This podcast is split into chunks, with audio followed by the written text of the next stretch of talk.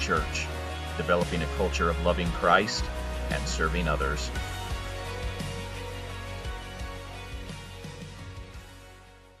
There's a curiosity that happens when people die. I've noticed that funerals, and I've been in the presence when, as a pastor, to be there when someone's taking their last breath. And there's always this bridge between life and death. And it makes it just a reality that there is something beyond the grave. And for a lot of people, they've kind of put that out of their mind. They don't want to think about it. They don't want to think about death. They don't want to think about what happens after that. It's just out of sight, out of mind. And here we're going to bring up some questions. We're going to talk about some myths surrounding heaven, hell, what it looks like right after we die.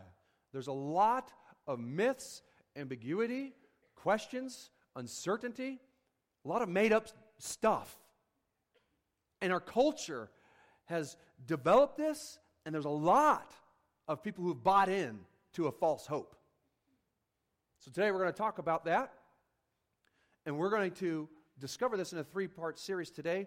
I'll be speaking next week. Johanna will be preaching, Jed will be preaching, then Johanna, which will be Mother's Day, she'll be preaching then. Johanna, by the way, is speaking at New Life Fellowship in Logan today as a guest speaker for her brother Dane, so she's over there in ministry today. We're curious to know about death, and we want to know what happens after we die, and this isn't just an intellectual thing, this is a heart thing, right? Because we know, we have a hope, and things like that, but there's an experiential that nobody's experienced, and all of us here have the same future, that we're going to face death one day. We don't know when, we don't know how, it could be tomorrow, it could be today after church, it could be even 50 years, we just don't know, but we know that all men are destined to die. And so it's a sobering thought for us, but we need to look at this, and we need to look at what that looks like for us. And we may not necessarily fear after death, as Christians, believers specifically, but listen, we don't necessarily look forward to the process, right? I like what actor and director Woody Allen said. He said, "I'm not afraid to die, I just don't want to be there when it happens." In Scripture, it's very clear that, yes, death is a physical issue, but ultimately death is a spiritual issue. Just as your life right now is not just physical, it's spiritual, right? You have physical life and you have spiritual life. You have a physical death and you have a spiritual death. We're talking about the spiritual death today, what that looks like, and spiritual life and what that looks like today. And I like this quote. We're not in the land of the living going to the land of the dying. We are in the land of the dying trying to get to the land of the living. That's this process that you and I really are. And I think most everybody is on this journey, and they're wanting to go to the land of the living. They just don't know exactly what that looks like or how to get there. And they like this comfortable idea of heaven, but they're not really sure what that is. In fact, they just kind of tend to think that's just where everybody goes. And is that the reality? I'll first say that there's a difference between dying in fear and despair, and I'll tell you, I have witnessed this, where someone is totally and completely afraid to die, and I've witnessed this in dying with faith and hope and assurance and confidence. And for those who die in Christ Jesus, we can rejoice with hope, and for we know that, as we celebrated last week, death has been defeated, correct? There's something starkly different when you attend a funeral and one who has hope, faith, and assurance in Christ and has followed Christ in their lives. There's a stark difference of hope in a funeral service there than someone who has not put their faith and hope in Christ. There's a different type of mourning. We can mourn those who we've lost, who is a brother and sister. I just lost my grandmother. And we mourn and we shed some tears. But she is truly alive now. She's more alive now than she's ever been. But when when someone passes who does not know the Lord, there's a different type of mourning. There's a lot of questions in our culture about life after death, and there's a lot of myths about heaven and hell in almost every funeral service. And I will say, I'm just going to even clarify it even more. Every funeral service that I've ever been to, Every funeral service I've been to, they speak as if this person is going to heaven or going to a better place. It just seems to be that when you die, that's just what you say, but is that the reality? And it always strikes a chord with me in a question that says, why is it that people don't want to believe in God when they live, yet when they die, they want to spend eternity with Him? Another question that arises is, why is it that we think that we can go to heaven by being a good person alone? Is anybody good enough? Questions that arise on our end, those who believe in God, you may get asked the question, if God is such a loving God, then why does He send people to hell? Another thing that we see all the time is that when someone loses a family member, especially, and it's tragic, it's heartbreaking, they've lost that loved one way too early. They look for signs of hope in all the wrong places. All of a sudden, they seem to think that the deceased is coming and speaking to them through a coin on the ground or a butterfly. And they're searching for hope in the wrong places. There is myth after myth that creates confusion and unclarity and unsettling ideas about life after death. These are some serious questions that we're going to address. But we need to recognize that even though the culture does not want to talk or believe about God, we sure have a fascination about life after death. They don't want to think about God's Spirit as being a reality, and they reject it as foolishness, yet they're totally willing to believe in spirits and ghosts and the underworld and paranormal activity. I mean, how many movies come out? We are completely enamored with it. We are interested in it. We fantasize about it. And yet, oh, no, don't believe in God. But I believe that some ghost was wandering around.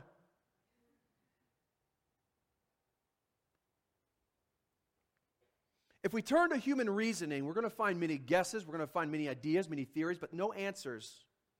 And will only leave us wondering. It will only leave us with ideas that are made up, trying to bring hope, which only bring confusion. And the ideas that are presented here in the next 3 weeks could change your life forever. Just specifically saying, and I hope that every message that we preach here is all about life change forever. I'm not just talking about Monday through Saturday until we get to Sunday and then we change something else. This is a life-changing message every single week.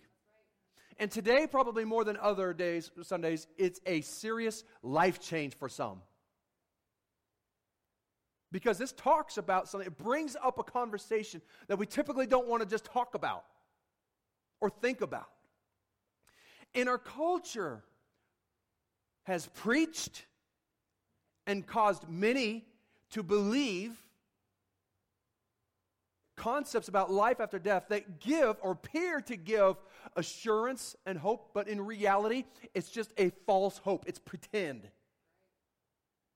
And so we got to awaken the senses and not just look at what looks appealing or satisfying or itches our ears and says, I like what that hears, and let's listen to what Jesus says and say, wow, that is a truth that I need to hear.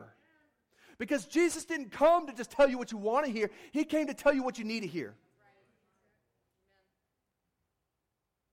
And so some of the things I'm going to talk about today are just not necessarily easy to bring up because some of the things that I bring to your attention are things that have infiltrated the church in a heavy way, and is contrary to God's word.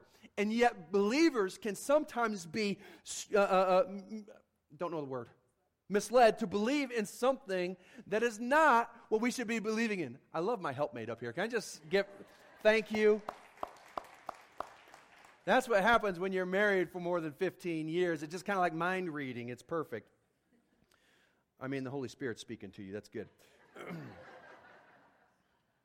But I want to bring some attention. That's all we're doing today, right? An awareness is healthy, awareness of truth, and a dose of conviction. And so I want to speak truth, and it's my job to speak truth, but I want to speak that with gentleness, with sensitivity, because there are going to be some things that maybe you bought into that need to bring into awareness and say, okay, I need to check this in my life. Make sure I'm not swaying to the right or to the left, but going straight towards God's word. A couple myths is this. Is there a second chance after death? Is there a second chance? Of course, there's not a second chance after we die. This, hopefully, just in the title here of this point, just this alone should motivate us as a church body. We have one life, one chance, one opportunity to make the right decision. As believers, we're all about making the right decision. And if you've said yes to Christ, you've made the decision.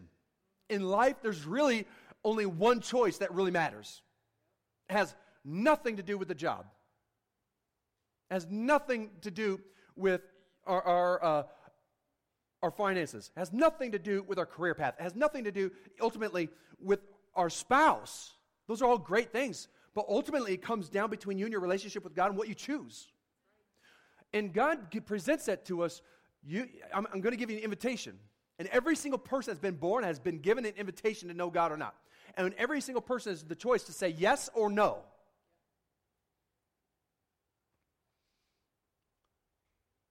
And we only have a short window to receive or reject. And it's a popular view. I'll just tell you, it's a popular view to believe that there's a second chance after death because it's comfortable. It's easy.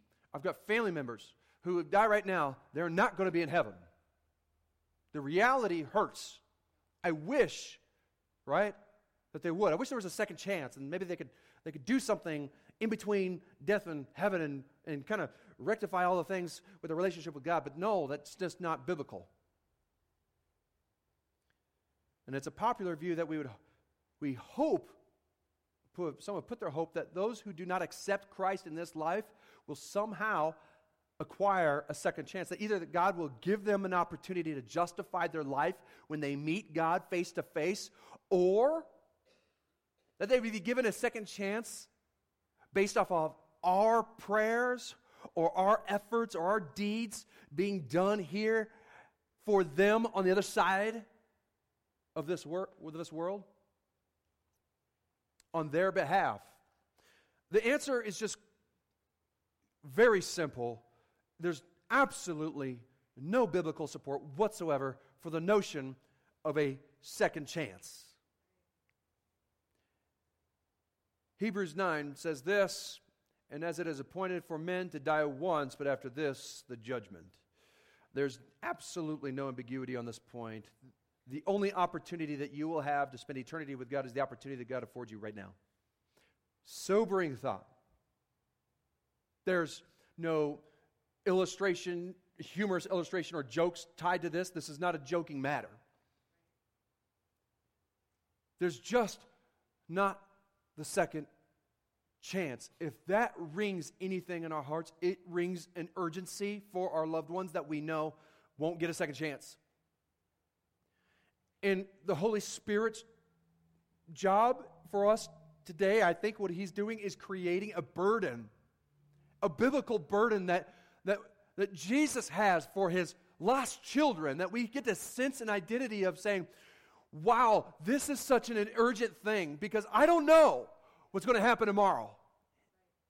And you have a message of life, and there are people who have believed in a message of death, and they don't know it. I'll think about it when I get there. Oh, that's good enough, or I'm good. I live good enough. We got to get rid of this. There's only one way to heaven. There's only one way through the Father, and who is that? It's Jesus. And the only opportunity that we have is what God gives us here and now in this life. And if we ever dream of coming to God after we die, it's only nursing a false hope. There is a father of lies that is speaking lies about spiritual truth, that we need to counteract the counterfeit message with a message of truth. The counterfeit message is always a message of ease and comfort. Believing in a comfortable lie is what most people want to hear or would rather hear. versus an uneasy truth. The uneasy truth is that there is only one way. We don't like to hear that. I'm telling you right now, you are fighting culture. The culture says there is multiple ways, and you are being extremely dogmatic by saying Jesus is the only way. How are you, or how dare you tell me that he's the only way? If it's true for me, it's true for me, for you. If Jesus is true for you, then that's true for you, but don't tell me. See, you're fighting that because you believe in a counterculture message. But we can't be afraid of the message of condemnation from the world of what you believe in truth, because the message of truth that you bring is a message of hope. Right. And it's the only hope out there. There's absolutely no second chance. It's the urgency of why we exist as a church. The reason you and I are here, the mission that we have here, is to bring a message of hope through Jesus. Not Allah, Muhammad, and any other prophet or anything else. There's only one message that we bring, correct? That has brought you life, that has rescued from death. Jesus. We cannot sway on this message, and we will not. The message is too important. Here, now, today. There's no second chance. Myth number 2. Can you contact the dead after they're gone? I hit on this just a little bit. The answer is just plain and simple. It's no. But you would be surprised, and I am surprised, of how many believers try and contact the dead. It's a scary thought, and I don't like it. And God may be speaking to some of you today to knock it off. Stop putting your hope into something else. Only put your hope in Jesus. I want to speak clearly, because as much as we don't think that this is happening, it's happening all the time, and it's destructive to you. Any attempt to dabble in spirit contact is strictly forbidden in God's word. It just is. It is sometimes called necromancy. I think I said that wrong. Or sorcery, or dealing with familiar spirits. We must be aware. I want you to hear this. That when spirits are conjured up, it's going to be demonic powers and influences every time. Masquerading as the dead to bring a false comfort. We must be aware and know that demons, first of all, is a reality. You're here because you believe in a supernatural God, but there's also a supernatural, that just means out of the natural, spirit of Satan and his followers and demons that can masquerade and mimic their voices of loved ones and can give information that only the dead would have known. We cannot be fooled. We cannot have our eyes blind to the powers of Satan. You have a power in you to fight a power, right? That is he that is in the world. Who's that? It's Satan. Satan does have power. Just as Moses understood when he threw the serpent down or threw the staff down, and it turned into the serpent. And Pharaoh's magicians threw theirs down, and it turned into a serpent. It mimicked, duplicated, never created, mimics and duplicates miracles that God will do. And he will use that to influence people to believe in something contrary to God. We have to be careful about this. And John says this, Beloved, do not believe every spirit, but have discernment. Test the spirits to see whether they are from God. For many false prophets have gone out into the world. There are false prophets. There are those who prophesy and say that they are from God. They say that they are from another spirit or whatever else that they are prophesying. We have to make sure that we understand what is from God and what is not.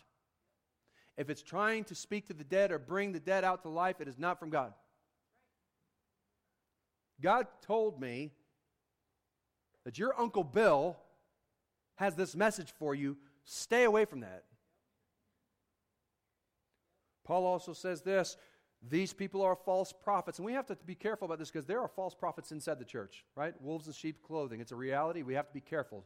So just because somebody says, I have a message of the Lord, that we have to make sure that we use discernment in that as well.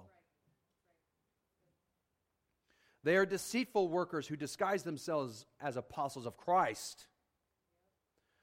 But I'm not surprised, he says, for even Satan disguises himself as an angel of light. Good things presented to you that brings comfort, that brings some answers, that brings something that really you've desired to know. Be careful if it's not biblical, it's from Satan. There is a supernatural world that we tap into that we need to make sure we're tapping into the right world. So in case this isn't clear, let me make it plain as day. Do not attempt to contact the dead through any means at all. Seances, Ouija boards are not games. I've heard that too many times. And in youth ministry, I am surprised at the parents who would let their teenagers play with Ouija boards. It's just entertainment. It's just games. You can buy an Ouija board at Toys R Us, or used to. You can find the Ouija board for kids. I've seen this. It is designed to reach kids. It has cartoons and flowers on it. It's the Ouija board. It's not games. Crystal balls is not just fun. Psychic readers or mediums is not fun and games and entertainment. Do not take this lightly. Your spiritual life depends on this. And you are involving yourself in which is a direct opposition to God's Spirit and opening yourself up to demonic influences. You're basically taking off the armor that God has provided for you and saying, here, you're opening up your chest and saying, enter in. Do not do that. Leave it alone. So here those are some myths. And now we come into some truth of God's Word of what happens 1 minute after you die. Truth is this, that death means life for only those who follow Jesus. There is life immediately. In fact, it doesn't take as long as 1 minute. And what happens when you die, or 1 minute after you die, all depends on what happens before you die. The Bible is very clear, and it classifies humanity into two comprehensive categories. There's the saved and the unsaved, right? We're just going to go into a little bit of a teaching mode here. There's the saved, there's the unsaved. There's the believers, there's the unbelievers. There's the born again and those who are not born again. There's the sheep and there's the goats. It's the way that goes to unrighteousness and the path that goes to righteousness. There's two ways. Basically, there's two options, and you get to pick one. And each person is accountable to pick one. And everything that happens to us 1 minute after we die all depends on the choice that is presented in front of us or the opportunity to make a choice. And all of us have that decision to make Christ our Lord and our Savior and those who will reject them. And what happens to the believer is radically different than what happens to the unbeliever. Now, let me just say this. Both the unbeliever and the unbeliever, or the unbeliever and the believer and the saved and the unsaved, every person is spending eternity. So just to kind of get some of that mumbo-jumbo out, everybody's spending eternity. It just depends on where we're going to spend eternity. And the unbeliever, unfortunately, is not going to spend eternity with God. And this is important for us to know that Romans 6:23, and many of us have this memorized, but has it settled into our hearts? For the wages of sin is death. We're talking about that spiritual death here. It's not just a physical death, right? This is a spiritual death. But the free gift of God is eternal life in Christ Jesus our Lord. You have the two totally different outcomes from the believer and the unbeliever. You have life and you have death. The moment we pass away from this world, there is life and there's death. You pass from physical death to a spiritual death, or a physical death to a spiritual life. In Revelation, if anyone's name is not found written in the book of life, He was thrown into the lake of fire. Hell is a real place. Can we just say that we are here to preach a message of salvation, a message of grace, a message of forgiveness. We are a message of spending God, our lives with eternity with God. But when we say that we're saved and we don't recognize hell, we forget what we've been saved from. The message of grace, the good news, is that you have a different life in Christ Jesus forever than those who don't. And you've been plucked out, rescued. We were going down that road. And he says, you turn. We're taking you this way. But the moment of death for the soul of the unbeliever is going to spend eternity in hell in a conscious torment. The consequence is eternal, and there's suffering and flames. And Jesus talks about a rich man who, upon his death, went to hell and he suffered in the flames of torment. And it doesn't matter whether you think this passage is literal or figurative. If you say it's literal, then it's a terrible place because it's very descriptive. That if you say it's figurative, then it's only just a picture of what it would be, so it's even worse. And God talks more in His Word about hell than He does about heaven. The reason being is not necessarily to scare you, but to say, look at what I've rescued from. Amen. And hopefully to give us a sobering thought about our witness, the truth that you have, and what you've been given, right? That gives us a burden and the reality so that we can understand and grasp how big God's love is for us. So it goes into our next point of this is for those who trust in Jesus, there is life immediately. It's just life.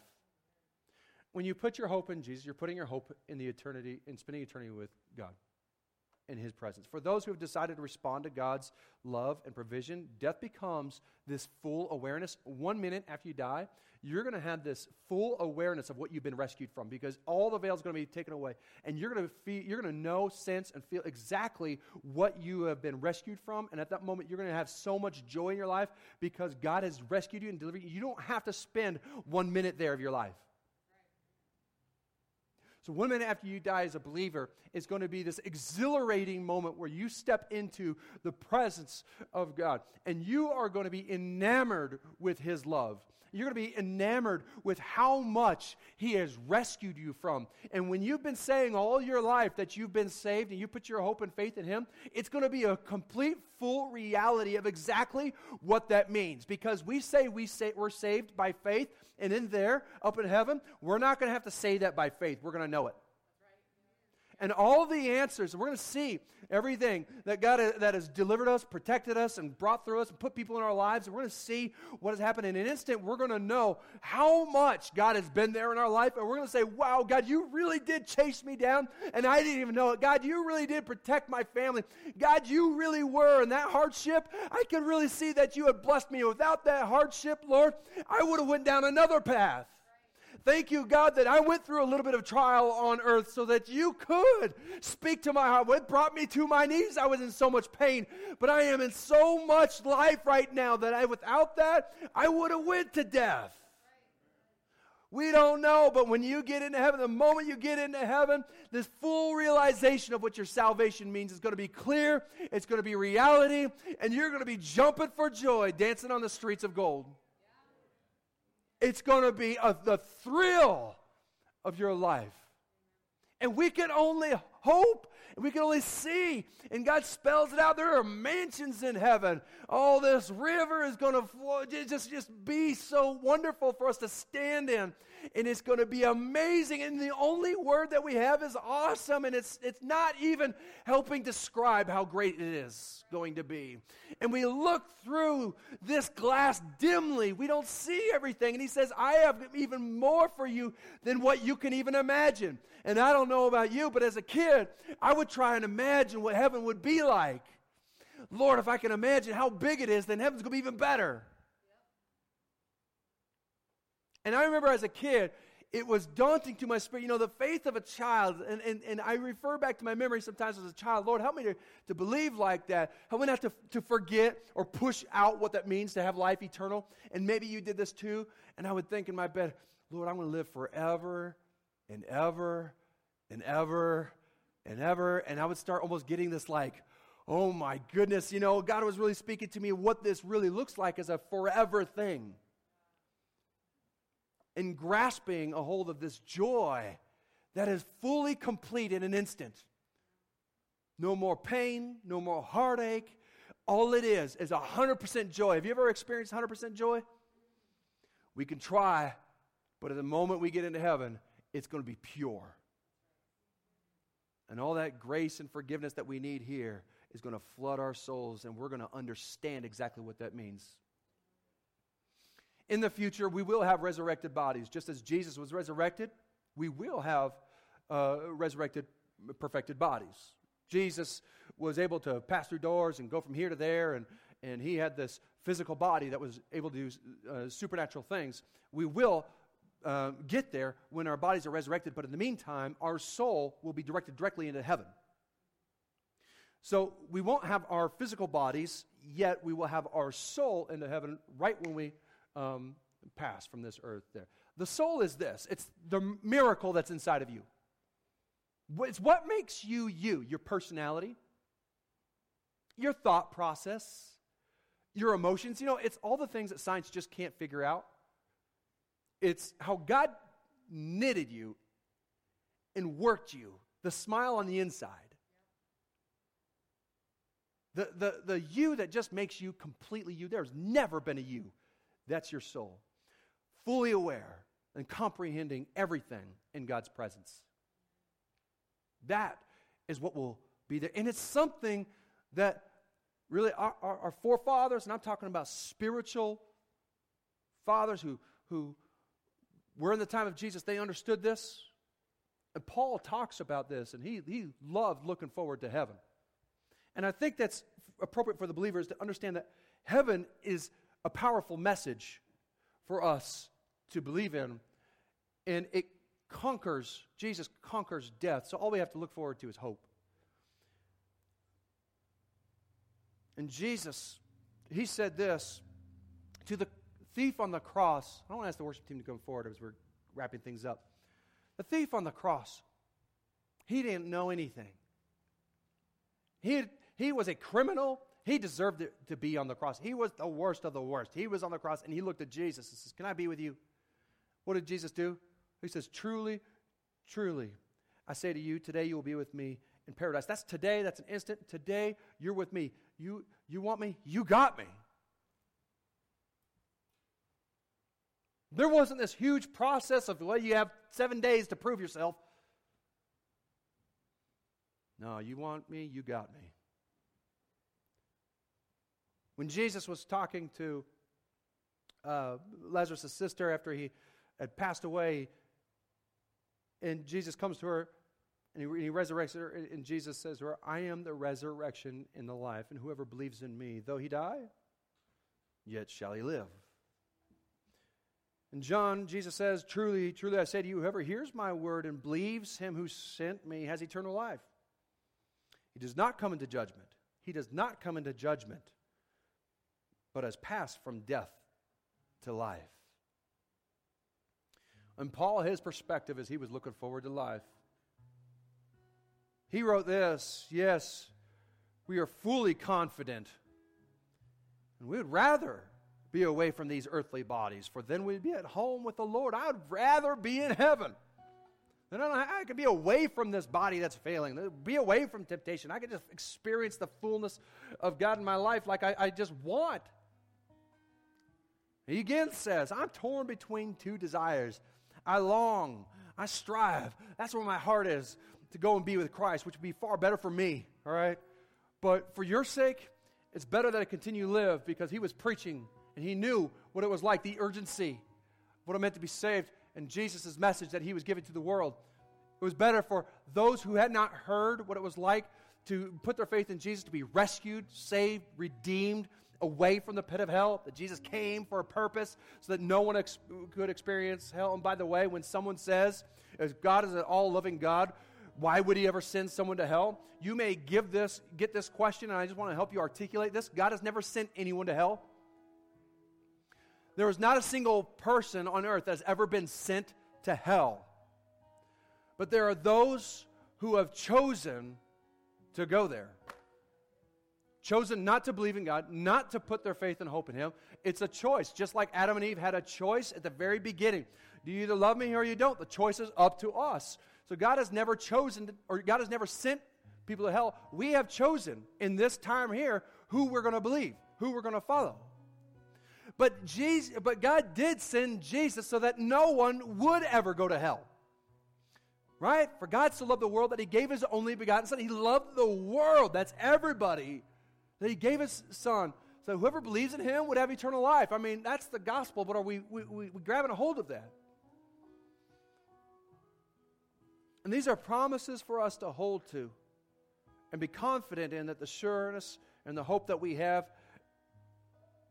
is through Jesus. And in an instant, He gives us His life eternally. And this is more than just religious doctrine or jargon or a scare tactic. I mean, this is just the reality of where we're at. It's a reality of life that we can stand before God delivered and set free, or could stand facing eternity without any hope. It's a decision that we make here and now. So I want to ask us to stand together. I want to close with this.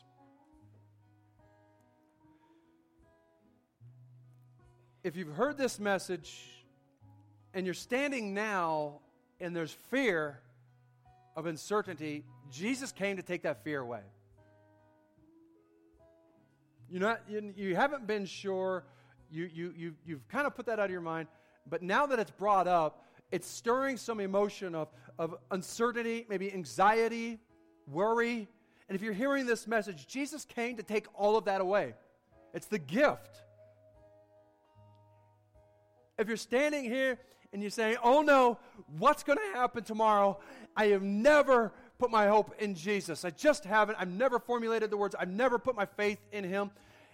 Jesus has come to give you hope in your future, so that you don't have to live in wrestling with the uncertainty of what happens after you die.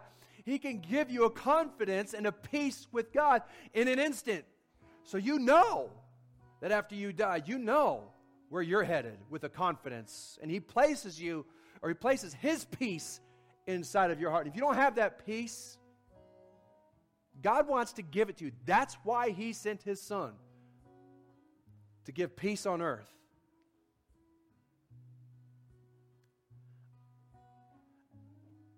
And I'm making a promise that if you make this decision today, in just a few moments when I ask this question, if you raise your hand for the first time and just say, I'm ready to follow Him with my life, and I promise that we are going to be here to help you with that decision and what that looks like.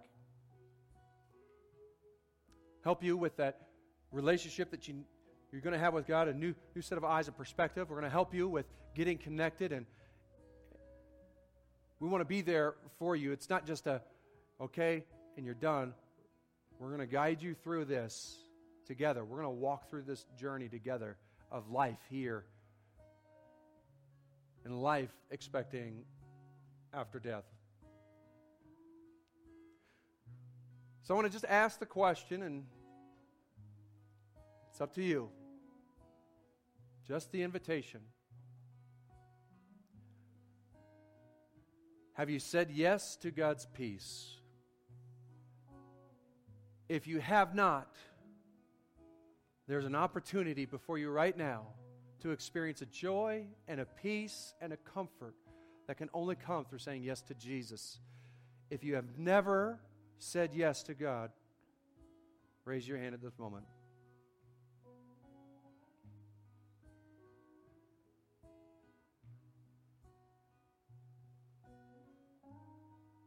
Is there anyone here?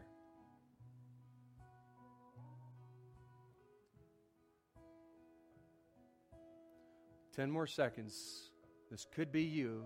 Change your life forever.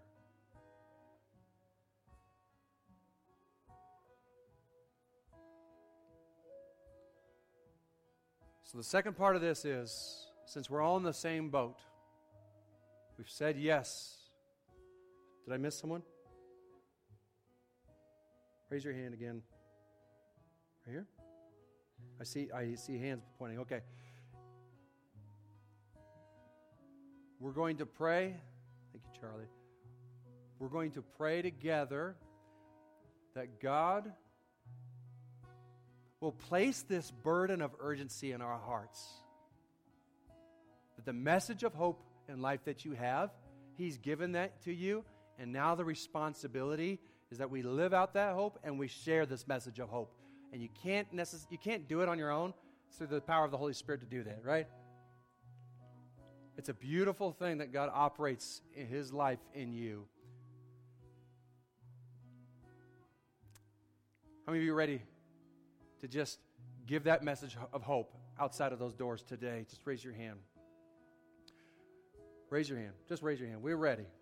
We have a message of hope. Let's pray together. God, thank you for the message of hope that you give us, that we don't have to face death with uncertainty, but we can face it with confidence in you. God, I just ask that you will give us the words to speak when we need to speak. Lord, I just know that this is going to be a conversation that comes up.